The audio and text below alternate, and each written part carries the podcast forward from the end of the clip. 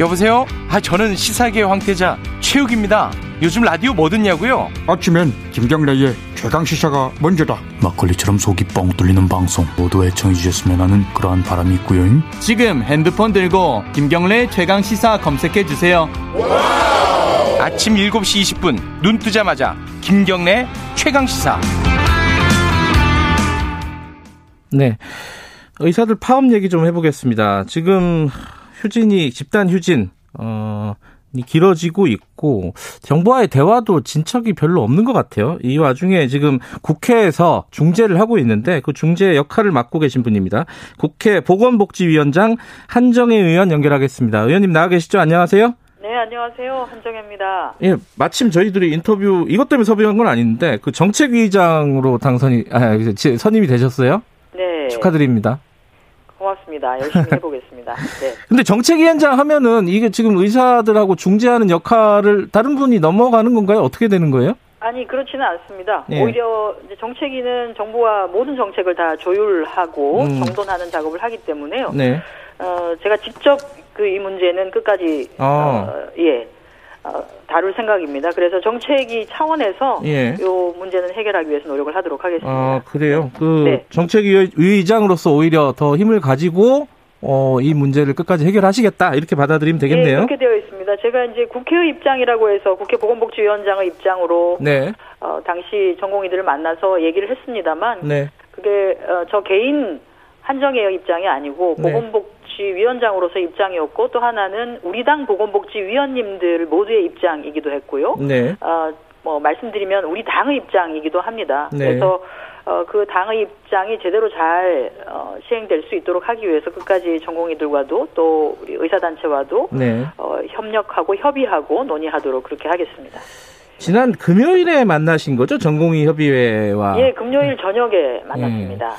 대화가 분위기는 나쁘지 않았다는 기사를 읽었는데 어떻게 대화가 어디까지 진행이 됐습니까?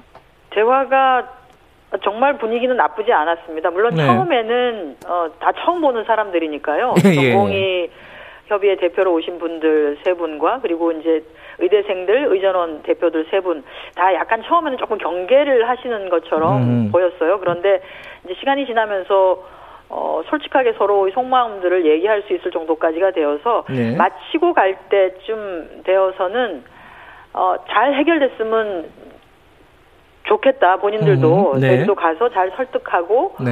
얘기를 해보도록 하겠다라는 얘기까지를 해서 사실은 조금 기대감이 없지 않았고요. 네. 왜냐하면 이분들이 첫 일성이 그거였거든요. 정부와 의협이 체결했던 합의문 네. 그거 자기들도 그거를 그냥 따를 수 있을 것 같은데 이걸 어떻게 보증하느냐. 어떻게 보증하느냐. 왜냐하면 관련한 지역의사 관련한 법안 또는 네. 공공의대 관련한 법안은 이미 국회에 제출이 되어 있는 상황인데 네. 정부와 합의를 했는데도 불구하고 국회가 이걸 그냥 국회는 국회 일정이 따로 있어요라고 일정을 쭉 나가버리면 우리는 어떻게 되는 거냐, 그러니 네. 어떻게 보정을 받을 거냐라고 해서 그 부분에 대해서 제가 클리어하게 얘기를 해드렸기 때문에 정부와 합의를 하면 그 합의된 내용은 반드시 지키도록 하겠다. 걱정하지 않으셔도 된다. 네. 그래서 무리하게 강행 처리하지 아니하고 또 네. 여러분들이 참여하는 실질적인 논의기구를 만들어서 네. 지금 나와 있는 그 안보다도 훨씬 더 좋은 안이 오히려 제안이 되고 논의가 되고 하면은 그 안으로 법안을 통과시키겠다라는 네. 말까지를 했고요. 더군다나 이제 그 오신 분들이 다 우리 의료 서비스의 지역 불균형은 해소해야 된다라든지 네. 필수 의료도 강화될 필요가 있다, 공공 의료도 확충되어야 한다라고 하는 그런 기본적인 문제의식이 똑같았습니다. 그래서 문제의식이 똑같은데 지금 방법상의 문제인 거 아니냐. 정부가 지금 제안한 정책이라고 하는 건 물론 여기저기 그 의과대학을 통해서 그 연구 영역을 통해서 나와 있는 정책의 산물로 나와 있긴 하지만 그것이 최선이 일선에 있는 사람들의 얘기를 들으니 최선이 아닐 수도 있다고 하면 국회는 다른 방식으로 이를 처리를 더 좋은 안이 있다면 네. 할 수도 있는 것이다. 그러니 모든 걸 열어놓고 논의를 시작을 하겠다. 걱정하지 않으셔도 된다라고 제가 약속을 드린 겁니다. 그래서 약속을 하고 분위기도 좋았는데 네. 그 이후에 사실은 그 파업안이 지금 계속 파업을 하는 걸로 결정이 돼버렸어요, 그죠? 예, 그렇게 결정이 됐습니다. 왜 그런 거예요, 이거는? 아마도 제 생각에는 충분하게 그 설명하고 이해를 시킬 수 있는 시간적 여유가 좀 없었던 것은 아닌가 하는 생각도 좀 들기는 합니다. 예. 그리고 제가 이제 많은 분들을 만났으면 오히려 더 좋았겠다라는 생각을 합니다. 그런데 이제 저를 찾아주신 분들이 숫자가 제한이 되어 있고 해서 그렇게 말씀을 드린 거였었는데요. 네. 내부적으로 저를 만나고 이렇게 보증이 됐다라고 하는 것을 얘기하고 하는 분들이 또 현장에 가서 현장 얘기를 듣게 되면 현장에서 네. 또 전공의도가 얘기를 하게 되면 그쪽의 강경한 이런 부분은 해소가 된 거냐 저런 부분은 해소가 된 거냐라고 했을 때 그걸 또 어떤 부분이 만약 문제 제기가 됐다면은요 그것에 대한 명확한 답변이 안 되거나 했을 때 그러면 결국 뭐 안 된 거 아니냐 이런 식으로 이제 강경한 쪽에서는 얘기를 하고 해서 더 이상 논의가 잘 진행이 된 것은 아닐까라는 생각도 들고요. 그런 아쉬움이 굉장히 많이 남습니다. 보도를 보면요, 의사들 쪽에서 특히 이제 전공의 쪽에서는 네. 이게 정부 정책을 철회하고 원점에서 재검토해야 된다. 이 문안을 꼭 넣어야 된다는 입장이라고 해서 그것 때문에 지금 상황이 여기까지 꼬였다. 이런 얘기들이 나오더라고요. 그 상황 인식에 대해서는 생각을 같이 하십니까?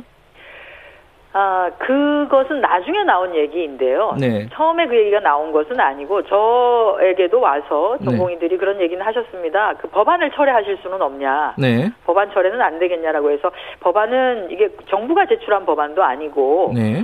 의원님 개개인이 제출을 한 법안인데 해당 의원이 철회를 하지 않으면 네. 누가 그 의원 한 분 한 분이 헌법기관인데 그렇게 철회하라고 강제할 수는 없다. 그래서 네. 내가 약속을 하지 않냐. 우리 당의 이름을 걸고 이것을 강행 처리하거나 이것을 처리하기 위해서 어떤 진도를 나가거나 네. 하는 것을 하지 않겠다. 예. 여러분들이 들어온 그런 논의체에서 충분히 논의되고 협의되고 한 그래서 제3의 안이 나오면 그걸 오히려 법제화를 해서 처리하겠다라고 네. 하는 얘기까지를 했기 때문에요. 그리고 그 문구에 제가 이제 뭐 그런 표현을 썼습니다. 모든 가능성을 열어놓고. 네. 예. 그것은 사실 모든 가능성을 열어놓고라고 하는 것은 그냥 처음부터 시작한다는 겁니다. 근데 어쨌든, 예, 그러니까 네. 정부에서는 이제, 한정애 의원께서도 모든 네. 가능성을 열어놓고 이런 식으로 표현을 했는데, 네. 의사들은 그게 아니라 원점에서 재검토해야 된다라는 걸 넣어야 된다는 거잖아요. 여기서 그럼 어떻게 합의가 가능할까? 예. 글쎄, 원점에서 재검토라고 하는, 그러니까 저는 그 단어가 그렇게 중요한지는 모르겠습니다. 예. 우리가 이제 어떤, 내용적으로 동일하다고 하면 꼭 그 단어를 해서 우리가 100% 우리가 완전히 정부를 또는 국회를 굴복시켰다. 네. 라고 하는 것이, 그게 그렇게 큰 의미를 가지는 것인지는 모르겠습니다. 왜냐하면 지금 의사단체가 하고 있는 이러한 행위들에 대해서 국민들이 네. 느끼는 감정도 있는 것이거든요. 네. 예. 그러면 국민들은 이렇게 생각하는 거죠. 그렇게 해달라는 대로 다 해주면 모든 단체들이 다 나서서 예. 우리는 이렇게 해달라 저렇게 해달라라고 하면 그것도 다 들어줄 것이냐. 이제 그런 것도 생각을 해봐야 되는 거죠. 의협이나 또는 전공의 단체들은 이것이 단체로 형성되어 있거나 또는 국민적 요구들이 분출되는 것이 우리들만이 아니라 굉장히 많은 것이 있는데 네. 모든 정책들을 진행할 때 조금의 소통이 부족했다 해서 그걸 다 완전히 원점에서 철회. 라고 하는 방식으로 요구를 한다고 하면 네. 과연 어느 정부가 견딜 수 있을까 네. 이런 생각이 듭니다. 그런 것은 정부의 연속성이라든지 또는 어떤 정책에 대한 정부의 책임성과 관련해서도 네. 거기까지는 너무 조금 지나친 것이다라고 네. 생각을 합니다. 그 단어에 집착을 할 것이 아니라 그 내용이 주는 것이 무엇을 뜻하는지를 오히려 봐주시는 것이 맞지 않나는 생각이 들거든요. 예, 일단은 이제 대부분 그런 얘기를 합니다. 의사들이 정부를 신뢰하지 않는다. 지난 20년 동안 계속 당해왔다. 이게 표현을 그렇게 하더라고요. 그러니까 지금 정부가 약속하는 걸 못 믿겠다는 거거든요. 이게 사실은. 글쎄 이제 그런 그 현장에서 드러나는 여러 가지 예. 문제점들은 있을 수 있습니다. 그러나 의약 분업을 할 당시에 예. 정부는 정말 딱 의약 분업만 가져갔습니다. 네. 의학 분원만을 가지고 그 외에 의사단체들이 요구했었던 모든 것을 다 받아들였습니다. 의대 정원을 그때 10%를 줄였고요. 그 이후 그 당시 350명 정도를 줄였는데요. 예. 그래서 지난 20년 동안 매년 350명씩이 적게 네. 나왔습니다. 네. 이게 한 20년을 따져보면 거의 7,000명이 넘게 결국은 나왔어야 되는 의사들이 못 나왔다고 하는 것이죠. 네. 그렇게까지 지금 해왔습니다. 그런데 지금 가지고 있는, 지금 우리가 처해 있는 상황이 코로나 같이 이렇게 전염병이 창궐하는 시대를 살고 있습니다. 사스, 신종플루, 메르스, 지금 코로나19인데 지금 세계 모든 석학들이 얘기하지 않습니까? 이것은 이것으로 끝나는 것이 아니다. 코로나19로 끝나는 것이 아니다. 그리고 앞으로는 더 자주 이런 상황이 발생할 것이다. 그렇다고 하면 우리가 지난 20년 또는 30년 동안 지속해왔던 의료 전달 체계를 전반적으로 재검토할 필요가 있습니다. 그 논의를 국회가 하겠다는 의지를 보인 것입니다. 네. 하겠다는 것이고요. 예. 그렇기 때문에 지금 단순하게 나와 있는 두 가지 정책이 아니라 네. 지금 의료 현장에서 일어나고 있는 상황들에 대한 것까지를 포함해서 논의를 진행할 테니 예. 저 국회를 믿어주시고 네.